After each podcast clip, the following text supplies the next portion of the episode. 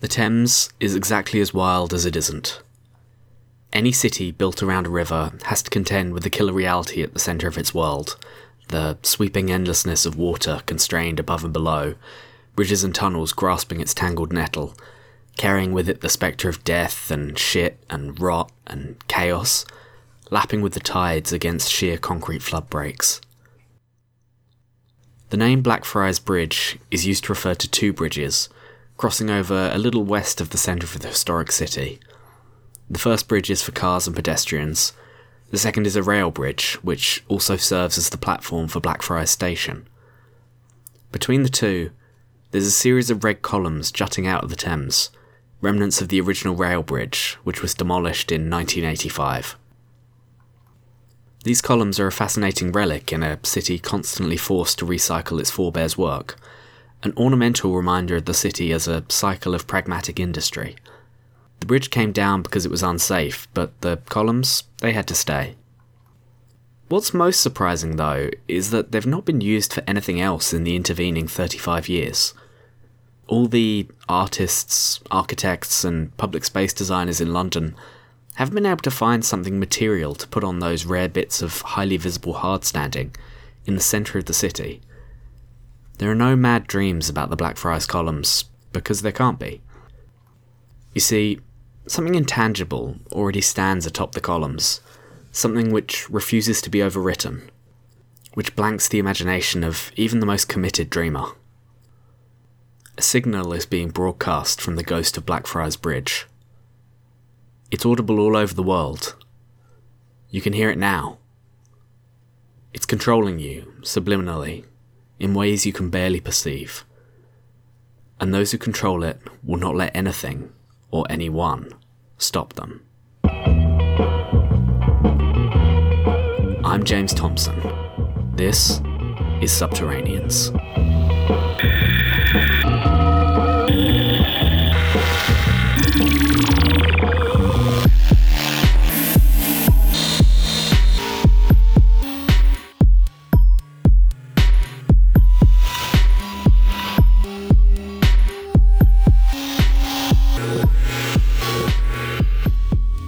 Propaganda a, known as P2, or at least that's how I'm going to refer to it, was, perhaps is, an Italian fascist organisation which began life as a Masonic lodge before being expelled in 1976 and setting up as a state within a state, recruiting powerful members of the government and the media to help promote the far right throughout the 80s and beyond.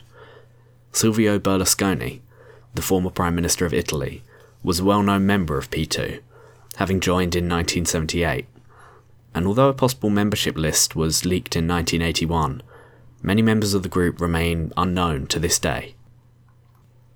P2 operated exactly as you'd imagine, serving as a shadow network of powerful businessmen and government officials who looked to overthrow or, at minimum, undermine and control Italian democracy in favour of fascist domination.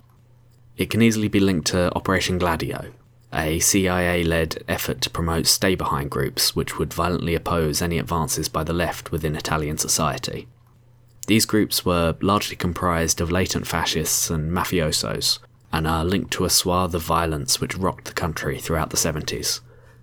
Thousands of left wing activists were forced to flee the country, with those who remained being arrested, tortured, imprisoned, and sometimes killed. How is all this relevant to Blackfriars Bridge, you might be asking? On 18th June 1982, a man named Roberto Calvi was found hanged from scaffolding beneath Blackfriars Bridge. In his pockets were a number of bricks, a forged passport, and around $15,000 in cash, in three different currencies. The expensive watch on his wrist was stopped at 1:52 a.m. Calvi was well known as the manager of one of Italy's largest banks, he was known informally as God's banker due to his close links with the Vatican, and at the time of his death, the bank he managed was embroiled in scandal due to the exposure of its network of fraud and corruption to the benefit of fascist groups across the world.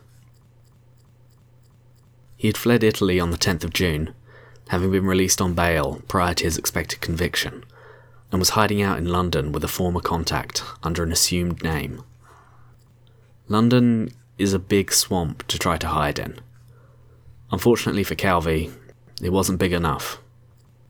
He'd written to the Pope to warn him that the bank was on the verge of collapsing under the weight of fraudulent transactions and cover ups, confirming the connection between the Vatican, the Mafia, and a whole variety of right wing regimes across South America. And he'd also confirmed that they couldn't carry on any longer. And that that just wouldn't do.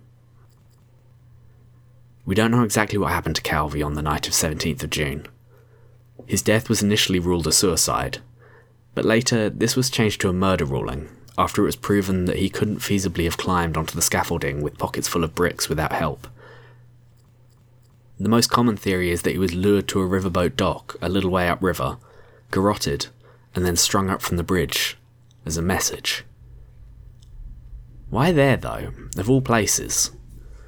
Why go to the trouble of luring Calvi onto a boat and then suspending him from a bridge in the middle of the Thames for all to see? His pockets were already full of rocks. Why not just chuck him in the river and be done with it? There's a clear enough explanation, if you take into account the symbolic element of these neo fascist cults. The members of P2 would wear black robes to their meetings, leaning into the pageantry of the secret society as a concept. In reference to these robes, they took to calling themselves the Frati Neri, the Black Friars. Calvi's murder is still officially unsolved, since the mafiosos who likely carried it out are probably already dead or in jail. But the system that it implicated remains in place. Berlusconi and his right wing associates remain colossally powerful within Italian society and across Europe, and although P2 itself is likely no more, the network of neo fascists seeded across Europe by Gladio and other such stay behind missions is only growing in power.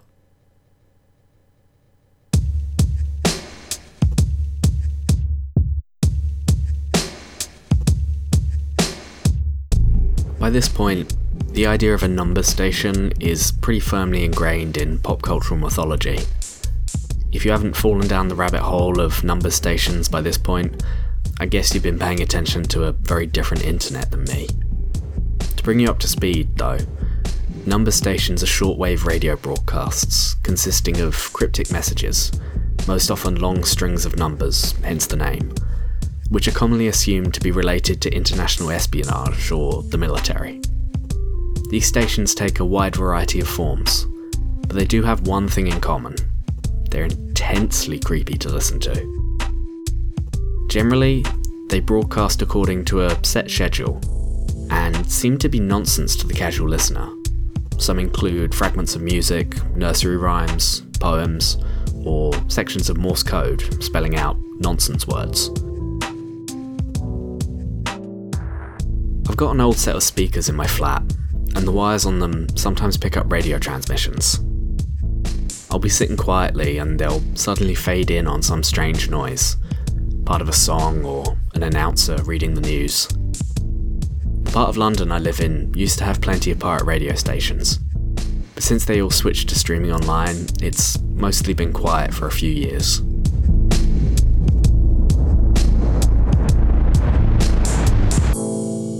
Since I got back from the Aldgate Tunnel, it started again. It's been picking up a number station which consists of a little jingle, followed by a series of numbers, and then three words in languages I don't recognise.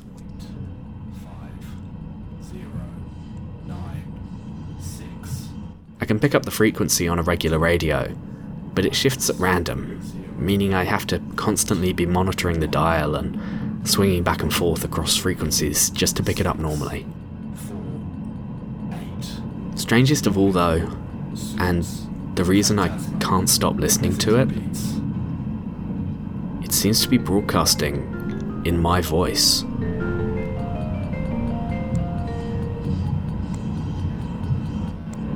Five.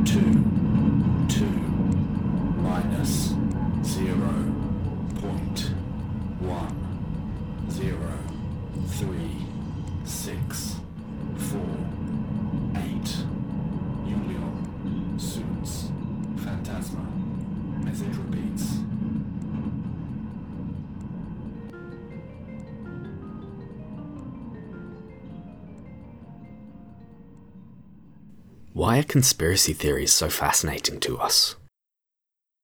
Why do I find myself reading endless stories of cults and symbols, rituals and costumes, strange beasts and ancient spirits? Quite apart from my own interest in them, I think stories about organised villainy strike most of us as strangely comforting. Our world is chaotic and unprincipled, filled with monsters we can see but can't fathom. So the idea of the people controlling the world having some sort of code that they live by means that, hell, at least we know it's not completely random. More importantly, stories about mafiosos and cultists serve as a character study of the broader phenomena of capitalism.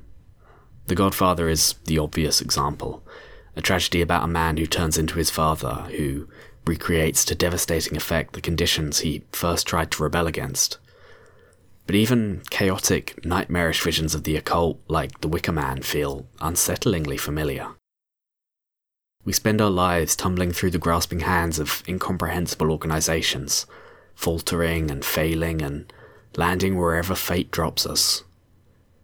It's also completely beyond our control, enforced to favour those in power, all so much hostile indifference and casual cruelty The watching Christopher Lee and his parishioners hold hands and sing as a man burns feels cathartic, honestly. Targeted cruelty is so much more explicable to us than the crushing monotony of poverty and late capitalism.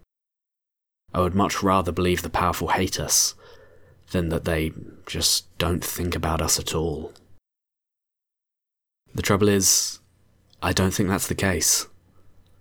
The signs and symbols the wealthy and powerful use to communicate may as well be an entirely different language, and our ability to occasionally comprehend them is as irrelevant to their function as a dog's ears pricking up when his owner goes to the fridge. Roberto Calvi was hanged from Blackfriars Bridge as a message from one group of wealthy, powerful people to another group of wealthy, powerful people. Blithe and brazen, as we look on the little people, walking through this world as ghosts.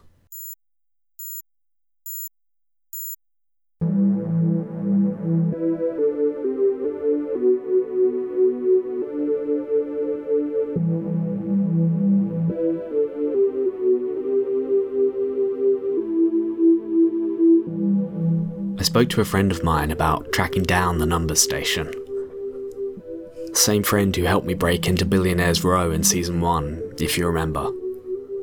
One of the squats she used to live at had a pirate radio station operating out of the upper floor, and she picked up a few tips about triangulating signals to specific locations.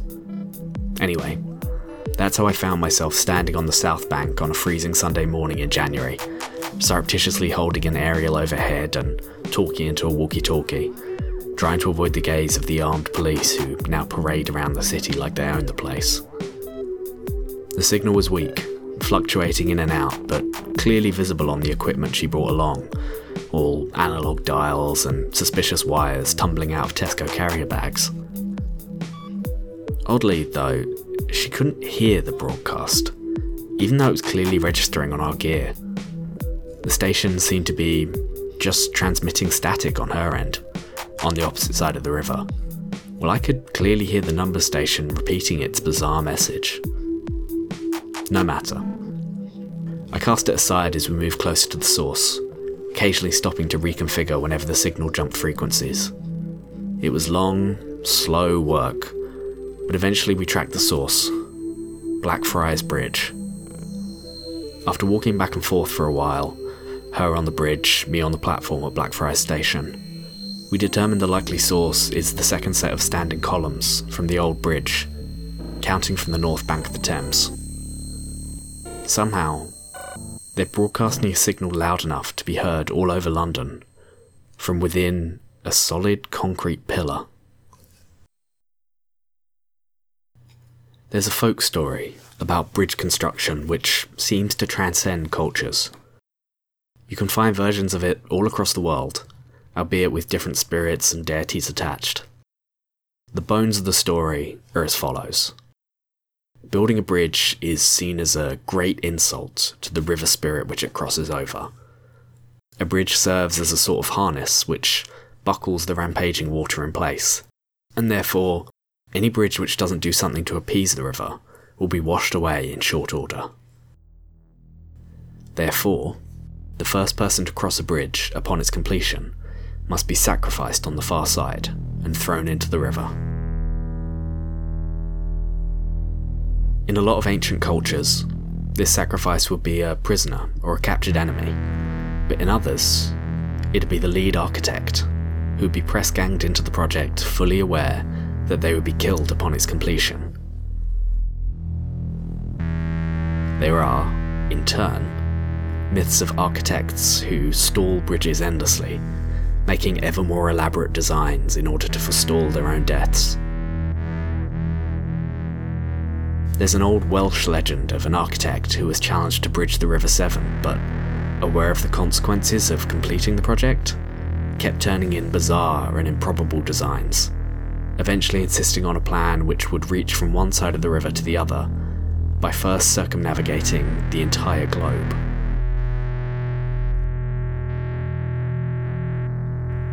For his insolence, the local lord sentenced him to build this exact bridge by hand, and legend has it that he continues to gather stones on the beach to this day, having offended both the landed gentry and the much more spiteful ocean spirit with his arrogance.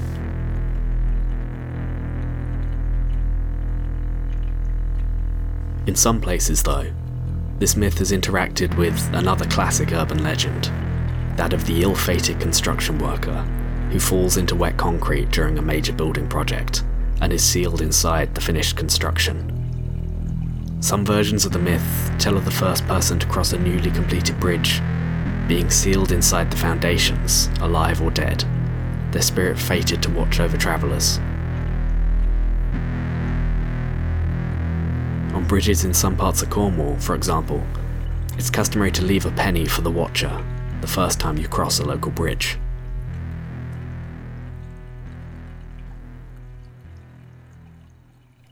The upright beams of old Blackfriars stand proud in the river, broadcasting some incomprehensible signal which calls to me, directs my research, steers me from place to place irresistibly. I wonder how many have died for that bridge. I wonder what insulted spirits live on in those pillars. Was there more to Calvi's death than just the brute symbolism of the Frati Neri? Why can't I sleep anymore? As the wires in my room echo and reverberate with a number station that I'm sure is meant for me.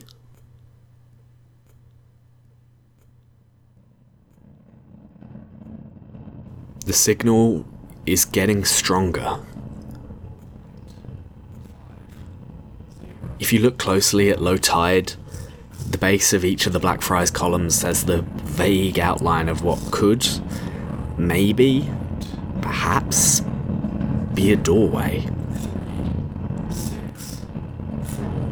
I can see it from the eastern side of the bridge, my feet on the parapet, leaning out over the edge, portable radio dialed to the station's frequency.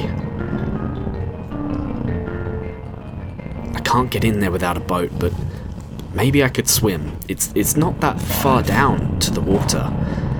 Maybe if I just lean a, a little further, I could finally understand. It, it'd all make sense. If I could just get a little closer, I could just reach out my hand and touch it.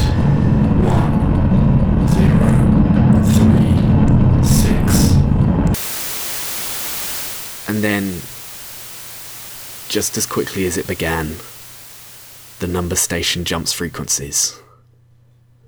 And I'm alone. Once more.